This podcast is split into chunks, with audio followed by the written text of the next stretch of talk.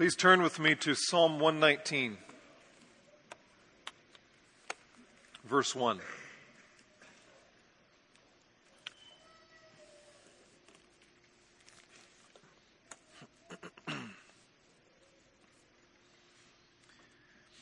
If you were here several weeks ago, I preached on another section of Psalm 119. And that I, I asked you a question What is Psalm 119 all about?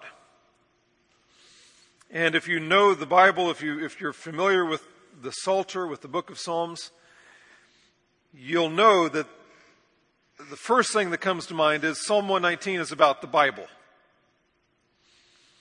Because every verse, just about, has a reference to Scripture in it. Uh, it calls it the, the, commandments of God, the law of God, the statutes, His ordinances, uh, His Word. Every verse talks about the Bible. So we think, okay, the Psalm 119 is about the Bible. But you'll remember that what Psalm 119 is really about is a personal conversation between David, the psalmist, and God.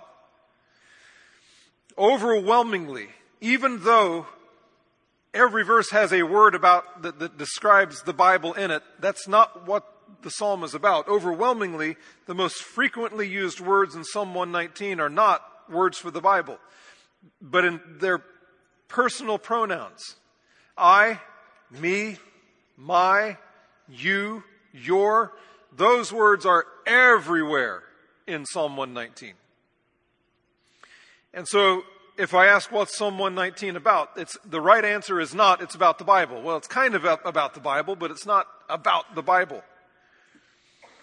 It's not a meditation on the importance of the Word of God. The psalm really is not about the topic of getting Scripture into your life. And it's certainly not a meditation. It's not a contemplation. It's not uh, showing us how to think about a topic and turn it over in our mind. That's not what this psalm is. Instead, you read Psalm 119, you overhear the honest words erupting from a man when what God says gets into you and really gets into you. In Psalm 119, we hear someone speaking to the God who speaks. Someone who needs the God who speaks. Someone who loves the God who speaks. And so, of course, he loves what God says, his word, but it's because he loves God. And it's not thinking about a topic. It's getting down to muddy, bloody work and it's not an exhortation to study your, your Bible, it's an outcry of faith. And so I said a few weeks ago that Psalm 119 is about experiential religion.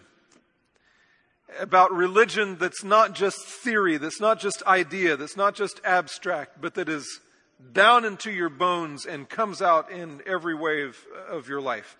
It's not a lecture about, it's tasting. It's not just theory, but it's living experience. And so, as we read this section of Psalm 119, think of all of that and hear it. Ask God to open your eyes to it. Follow along as I read Psalm 119, verses 1 to 8.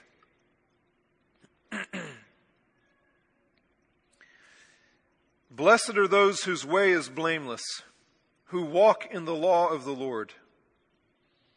Blessed are those who keep his testimonies, who seek him with their whole heart, who also do no wrong but walk in his ways. You have commanded your precepts to be kept diligently. Oh, that my ways may be steadfast in keeping your statutes. Then I shall not be put to shame. Having my eyes fixed on all your commandments, I will praise you with an upright heart when I learn your righteous rules. I will keep your statutes. Oh, do not utterly forsake me. I want to begin by focusing on, on the first three verses of this psalm, of this section, because verses 1 to 3 are completely unique in this whole psalm. They're completely different because they are the only verses out of 176 verses. They're the only three verses that do not contain first or second person pronouns. They don't contain I, me, my, you, or your. They are the only three verses in the whole psalm that actually say something about something instead of saying something to someone. Big difference. And so again, look at these three verses. These three verses are, are like the thesis statement of the whole psalm. Everything that David says comes out of these three verses. So look again at what he says. Blessed are those whose way is blameless, who walk in the law of the Lord. Blessed are those who keep his testimonies, who seek him with their whole heart, who also do no wrong, but walk in his ways. Now, what's the truth in those verses? What's the thesis of this whole psalm? What's the truth? The truth is that true happiness comes to those who walk in God's ways. True happiness comes only to those who walk in God's ways. That's what that word blessed means. If you look up that word in the, in the lexicon, in the, in the dictionary of these words in Hebrew, right? You look up that word, and here's what it says How happy! Exclamation point. That's what it says. How happy! There's, there's a, there's a buoyancy to it, there's an emotion to it, there's an excitement to it. It's not just what we think of as, as a religious, dull word. Blessed are those who blah, blah, blah, blah, blah. Blessed, blah, blah, blessed. it's a word that speaks of, again, quoting from the, from the dictionary, a heightened state of happiness and joy implying very favorable circumstance and enjoyment. Yes. Just like that. Blessed. So when you hear blessed, don't think, blessed. Think, blessed! All right. Think Adam. He just has to try real hard, so he does it. He keeps grinding it out, and that's great. Right? So the truth is, true happiness comes to those who walk in God's ways. Now, how is that different from what our culture tells us? It's obviously the exact opposite of what our culture tells us. In fact, it's actually the exact opposite of what we tell ourselves, isn't it? Because think of this every time we sin, every single time we sin, we are saying somewhere down in there, maybe right on the surface, maybe down in there somewhere, we're saying, No, God, actually, I think you've got it wrong this time. My hope for happiness does not rest in you and your ways. My hope for happiness rests in me and my ways. And so I'm going to be happy and I'm going to sin. That's what's always going on somewhere when we sin. So, this is the way we come into the world. This is, this is what we are by nature. This is what we think. This is our basic assumption. Even as a Christian who has the Holy Spirit and who has a new heart, there is this sin that remains in us, and we still think this way, don't we? Because every time we sin, that's what's going on. We're not thinking, you know, I really want to be miserable, and so I'm going to sin. Anyone, anyone ever do that? I, you know, I just love being miserable. No, no, actually, I hate being miserable. Therefore, I'm going to sin. No. You know, and we're, and we're so insane because every time we sin, if you're a Christian, your conscience afflicts you. It never works out the way you think it will. Every single time, you know, you think you're eating something nice and it turns into gravel in your mouth. Every single time. And yet, every single time you're tempted, what do you say? Or what do you think? This time it'll be different. This time it'll, it'll be different. It'll actually make me happy. And so we, we believe the lie every time. And so we have to rewire our minds, constantly rewire our minds, rewire the logic of our minds, rewire the basic assumptions of our minds and our hearts with Scripture. And here's how Scripture does it it just does it by saying the same thing over and over again. Listen to this Psalm 1. Blessed is the man who walks not in the counsel of the wicked, nor stands in the way of sinners, nor sits in the seat of scoffers. But his delight is in the law of the Lord, and on his law he meditates day and night. He is like a tree planted by streams of water that yields its fruit in its season, and its leaf does not wither. In all that he does, he prospers. The man is blessed who walks not in the counsel of the wicked. Or Psalm 40, verse 4 Blessed is the man who makes the Lord his trust, who does not turn to the proud, to those who go astray after a lie. That's how he describes the wicked, the proud who go astray after a lie. Blessed is the man who makes the Lord his trust. Psalm 94, 12 and 13. Blessed is the man whom you discipline, O Lord. Now, does that go against everything that our culture teaches us and that we want to be true? Happy is the man that you discipline, O Lord, and whom you teach out of your law, to give him rest from the days of trouble until a pit is dug for the wicked. Or Psalm 112, 1 and 2 Blessed is the man who fears the Lord, who greatly delights in his commandments. His offspring will be mighty in the land, the generation of the upright will be blessed. Or the Beatitudes from, from the Sermon on the Mount, from Jesus Christ our Lord. What does he say over and over and over and over again? Blessed are the poor in spirit, for theirs is the kingdom of heaven. Blessed are those who mourn, for they shall be comforted. Blessed are the meek, for they shall inherit the earth. Blessed are those who hunger and thirst for righteousness, for they shall be satisfied. Blessed are the merciful, for they shall receive mercy. Blessed are the pure in heart, for they shall see God. Blessed are the peacemakers, for they shall be called sons of God. Blessed are those who are persecuted for righteousness' sake, for theirs is the kingdom of heaven. Blessed are you when others revile you and persecute you and utter all kinds of evil against you falsely on my account. Rejoice and be glad, for your reward is great in heaven, for so they persecuted the prophets who were before you. Again and again and again and again and again and again, God says the same thing that the life of blessing, the life of happiness, the life of gladness and joy comes from walking with Him by faith, from seeking Him with all of our hearts, from walking in His ways in humble, reliant obedience. That's where happiness comes from.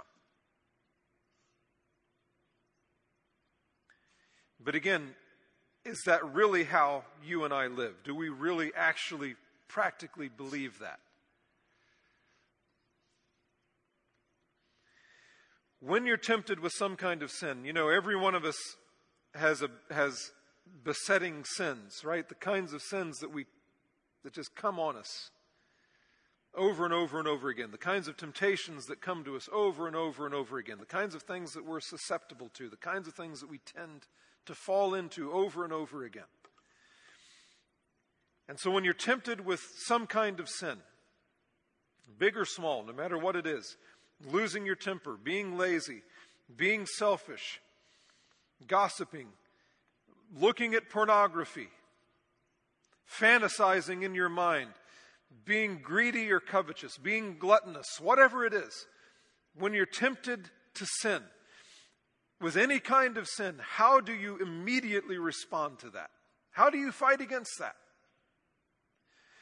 Do you immediately say in your mind, wait a minute, that is a lie. That's crazy. I know that I will only be happy when I obey God because the sin is whispering in your ear, you'll be happy if you do this sin, right? That's, that's, that's the, the bait on the hook. But you see it and you say, no, that's crazy. That's just a lie. That's just such a bad lie. I mean, it's so obviously false. It's worse than the used car salesman lie. You know, it's just stupid. Because I've done it a hundred times and it never works. It's stupid. What are you talking about? I will only be happy when I walk in, in, in God's ways. Is that what you do? Or do you think something like this to yourself? The temptation comes, whispers in your ear, and you say, Doggone it. Ah, I know I shouldn't do this. I know I shouldn't say this or think this or look at this or eat this or whatever. I know I shouldn't do this, but it will make me feel good. It will make me happy. I know that I should obey God. And of course, obeying God is hard and boring and drudgery and it's a chore and I'll be miserable if I obey, if I obey God. But I know I should. But boy, that seems so much better. Now, what's just happened? The fight, what, what happened to the fight? Fight's over. It's done. It, it's just a matter of time. The fight is done. Because a major reason we so often are so powerless against sin and temptation is that we're playing by sin's rules.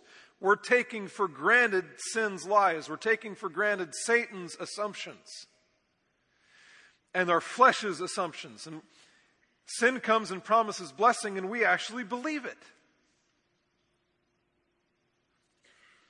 We think, yeah, I wish I could sin because if I sinned, I know I'd be happy. Sinning would make, make me happy, but God says I can't, so I guess I better not. Because if I do, He'll smack me, and I guess I, I guess I better obey. If that's your approach to obedience, you don't. you don't. You don't obey. You can't. So we take this life for granted. We take for granted that we really would be happier if we could sin. And we think of God's commands as happiness killers instead of happiness givers. And so, no wonder we're powerless against our, our temptations. No wonder. We've already given up the fight. The game is over. We've given it up. It's over. Because once I've given in to the assumption that sin really would make me happy if I could just get away with it, the battle is over. It's just a matter of time. I will give in to the temptation sooner or later because I want to be happy. And so do you, don't you? It's the way God made us. We want to be happy. And if I'm ultimately persuaded that happiness is found in sinning, then I will sin. If that's where I think happiness comes from. But Psalm 119 changes all of that. If we will do the work of rewiring our inner logic along the right lines, if we do the work of rewiring our basic assumptions along the right lines, then here's what will happen temptation comes to me and again, fill in the blank gossip, lust, selfishness, greed, anger, bitterness. But I am being changed by the truth of God's word. I'm being changed by the truth of Psalm 119, 1 to 3. And so I think, wait a minute, no, no, that will never make me happy. God says, Blessed are those whose way is blameless, who walk in the law of the Lord. God says, Blessed are those who keep his testimonies, who seek him with their whole heart. God says, Blessed is the one who obeys him. That is what I want. I want to seek God with my whole heart. I want to find the happiness that comes from knowing him and walking in his ways. Why would I want to turn away from that in order to sin? Why would I want to turn away from communion with God, fellowship with God? Why would I want to turn away from the sweet water of this living spring and turn away from that to this sewer pit.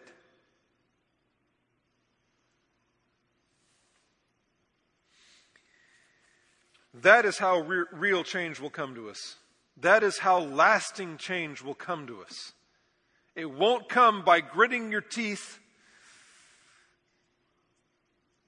and saying, Oh, That would really be nice, but I know I shouldn't.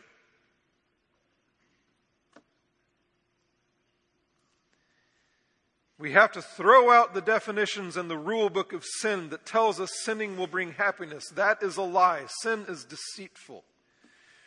And we have to let this truth reign in our hearts and our minds. It is always and only obedience that will bring happiness. No holiness, no happiness. And so the basic reality of verses 1 to 3 is that blessing comes from glad hearted, God seeking obedience. But now, verses 1 to 3 are impersonal. All right? They're third person. That man and him. All right? And his ways.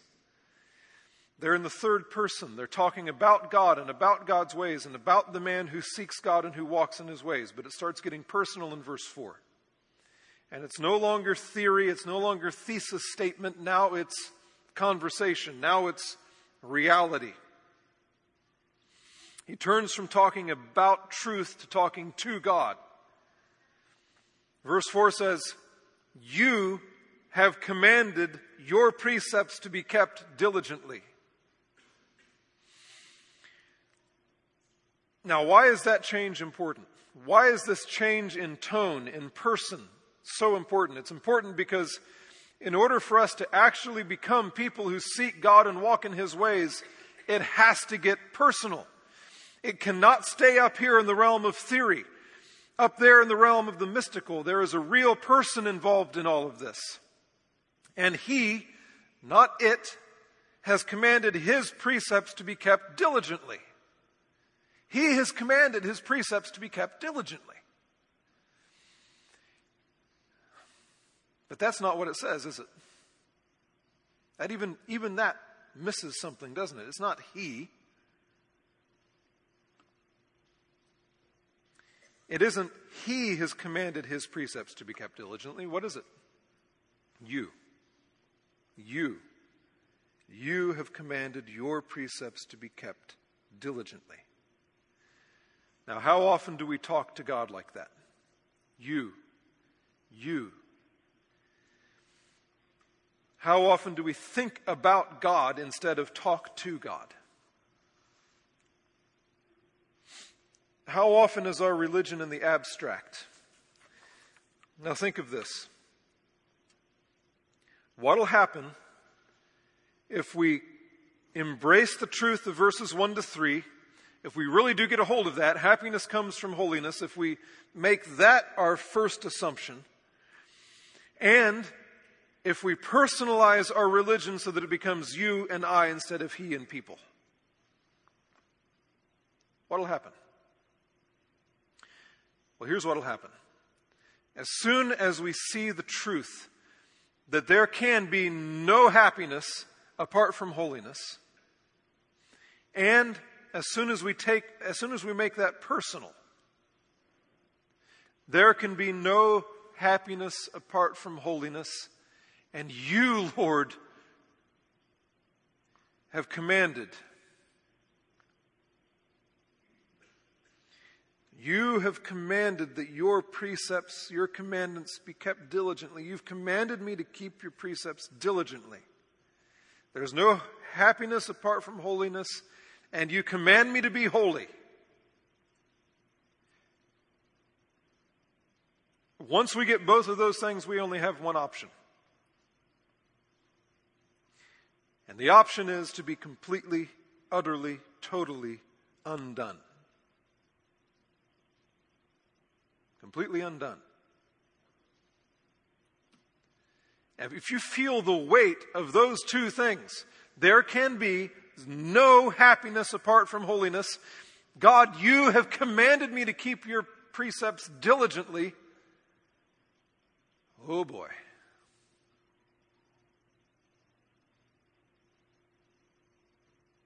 I'm in trouble.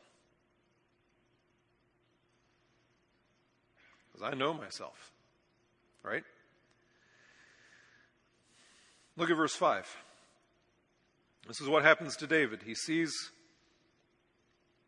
no happiness apart from holiness. You, Lord, have commanded me. Oh, Verse 5 that my ways would be steadfast in keeping your statutes. Do you hear the desperation in that? Oh, oh, I just, I wish, I wish, I wish I could obey God. I wish that my ways would be steadfast in keeping your statutes.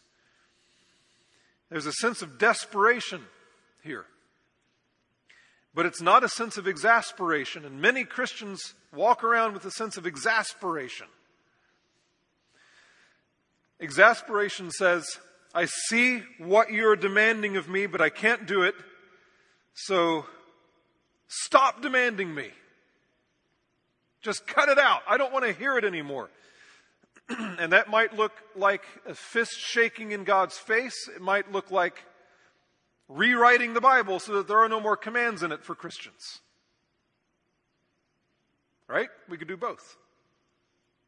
But it comes from this exasperation. I, I see what you're demanding of me, but I can't do it, so just stop it. I don't want to hear it anymore. But desperation sounds very different. Desperation says, I see what you're demanding of me, but I can't do it. Help me. Help me. Oh, oh, that my ways may be steadfast in keeping your statutes. He's talking to God, right? About you, your statutes. Oh, that my ways would be steadfast in keeping your statutes. Help me. Now, is that your experience? I guarantee you, you all get the first part. Or maybe you're just beginning to get it. God does make demands of you, right? And no, you can't do it. And if you think you can do it, it's because you, you haven't really understood any of his demands.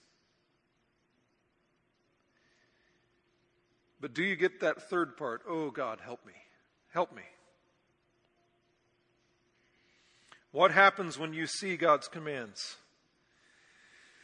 Do you see that you can't do them, therefore you feel justified in not doing them? You know, this is just some kind of cruel joke. God tells me to stop being filled with greed. God tells me to stop being filled with lust. God tells me to stop being filled with anger and bitterness. But I can't. So why does He keep telling me to do this when I can't? I'm just going to not bother? Why should I even try? Do you feel justified in not obeying God because you feel, find yourself not able to obey God?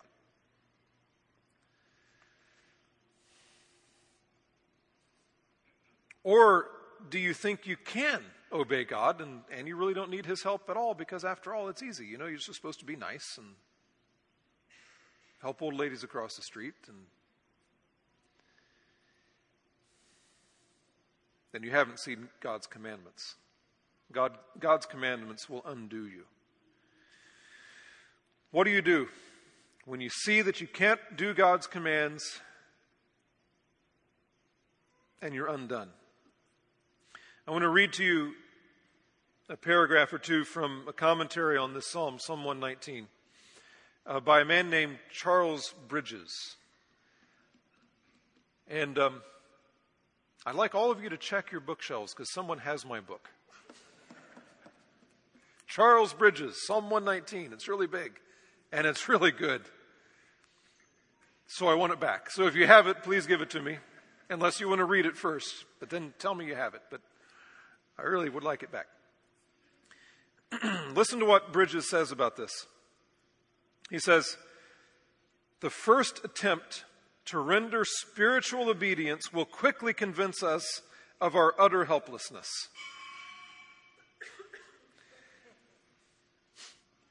Ring them bells. No. Let me read it again. The first attempt to render spiritual obedience will quickly convince us of our utter helplessness. We might as well create a world as create in our hearts one pulse of spiritual life. And yet, our inability does not cancel our obligation. Did you hear that? Our inability does not cancel our obligation. It doesn't make us, we're not off the hook because we can't obey. Shall God lose his right because sin has palsied our ability. Sin has sh- shrunk and shriveled up our ability. So does that mean God doesn't have the right to command me anymore? Is not a drunken servant still under his master's law? And is the sin, the drunkenness, which prevents him from performing his duty, not his excuse, but his aggravation? You understand? Thus, our weakness is that of a heart that cannot be subject to the law of God. That's what Scripture says. Only because it is carnal, enmity against God, it hates God. The obligation, therefore, remains in full force. Our inability is our sin, our guilt, and our condemnation. What then remains for us? What can we do? But to return the mandate to heaven, accompanied by an earnest prayer. Oh Lord, help me. I see your commands. Oh Lord, help me accompanied by an earnest prayer that the Lord would write upon our hearts those statutes to which he requires obedience in his word. That's what verse 4 is. You have commanded your precepts to be kept diligently. Lord, I see your commands. And he goes on, he says, We acknowledge, Lord, our obligation, but we feel our weakness, our impotency. Lord, help us. We look to you. Verse 5 Oh, that my ways may be steadfast in keeping your statutes. Or as St. Augustine put it, Oh God, give what you command, and then command what you will. Command whatever you want, as long as you give me the ability to keep it. Now, look what happens in verses 6 to 8.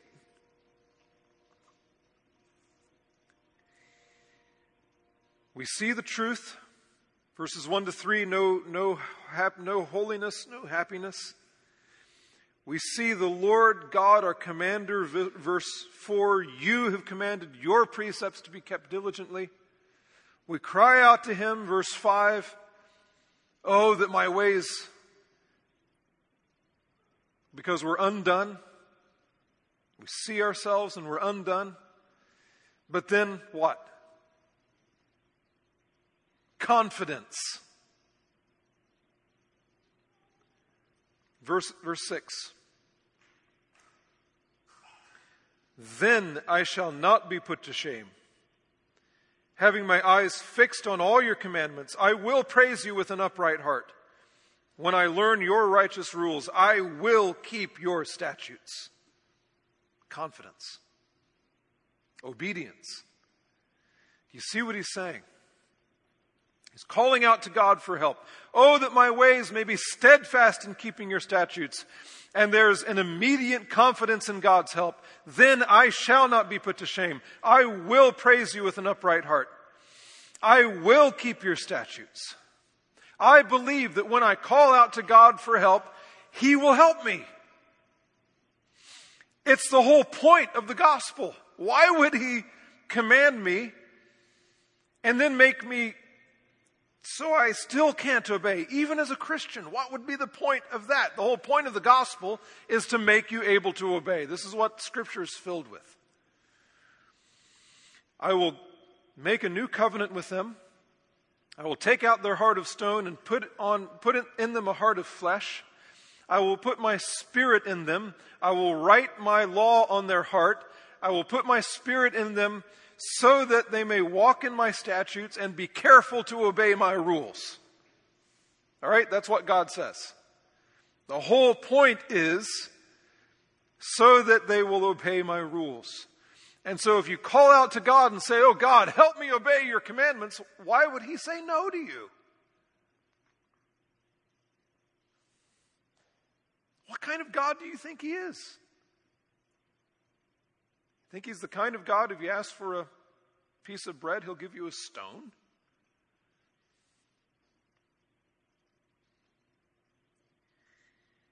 Call out to him.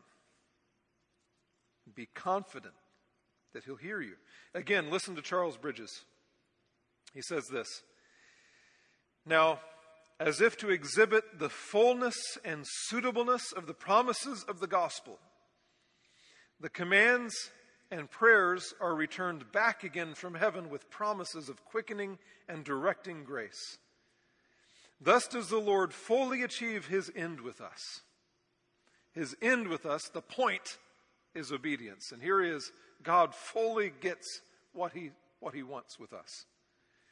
He did not issue the commands expecting that we could turn our own hearts to them, but he issued the commands that conviction of our entire helplessness might cast us upon him who loves to be sought.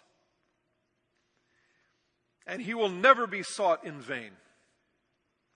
And indeed, this is the mystery of godliness that in proportion as we depend on Him, who is both the Lord our righteousness and our strength, our desire after holiness will increase and our prayers become more fervent. He who commands our duty perfectly knows our weakness. And he who feels his own weakness is fully encouraged to depend on the power of his Savior. Faith is then the principle, the Faith is the engine, faith is the spring of evangelical obedience, gospel obedience, obedience for a Christian. Faith in these promises. And the promise the promises of his grace enable us for duty.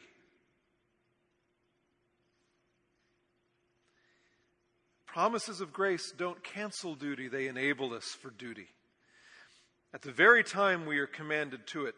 In this view are brought together the supreme authority of the lawgiver, the total insufficiency of the creature, the full provisions of the Savior, and the all sufficiency of the God of grace. We pray for what we lack. We are thankful for what we have. We trust for what is promised. Thus, all is of God. Christ is the Alpha and the, the Omega, the beginning and the end, the first and the last. Thus, grace reigns triumphant. The Savior's work is finished, and Jesus is crowned Lord of all.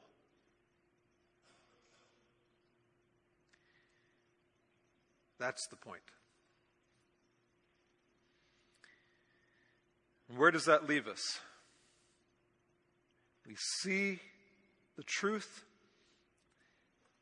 Blessed is the man who obeys God. Only that man is happy. We see this personal God commanding me to keep his precepts diligently. Then I know I'm in trouble, so I call out to him, Oh God, please help me. Then I trust his promises. I will be able to keep his statutes. I will be able to obey. And then what? Where does that leave us? The end of verse 8. Do not utterly forsake me. Do you, do you see the humility, the reliance on God? This is not self righteousness. This is not pride. This confidence is not pride. It's humility. God will help me. He t- said He would. I trust Him. I will be able to obey Him if if he doesn't forsake me, oh God, don't utterly forsake me, because if you let me go, I'm gone. Lord, you have commanded me to diligently walk in your ways, but I see my sin. I want to obey you, but I can't. And I know that that's many of us in this room right now, right? You feel like you're constantly hitting your head against that concrete wall back there, right? Help me. If you help me, I won't be put to shame. If you help me, my eyes will be fixed on your commandments. If you help me, I will be able to praise you with an upright heart. If you help me, I will learn of your righteous rules and I will keep your statutes. Oh God, help me. Just don't let me go. Do not utterly forsake me. That's where it leaves us. It leaves us squarely totally, utterly at His mercy, needing Him to strengthen us, needing Him to forgive us, needing Him to help us, needing Him to feed us.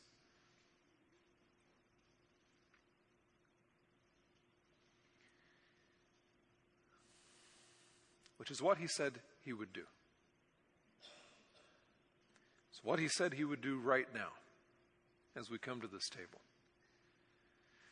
So, as we come to this table, call out to him. Call out to him. This is the death of Christ. This is the body and blood of Christ broken, shed for you, proclaiming his death. He's done everything that he needs to do. He's said everything he needs to say. Now trust him. Let's pray.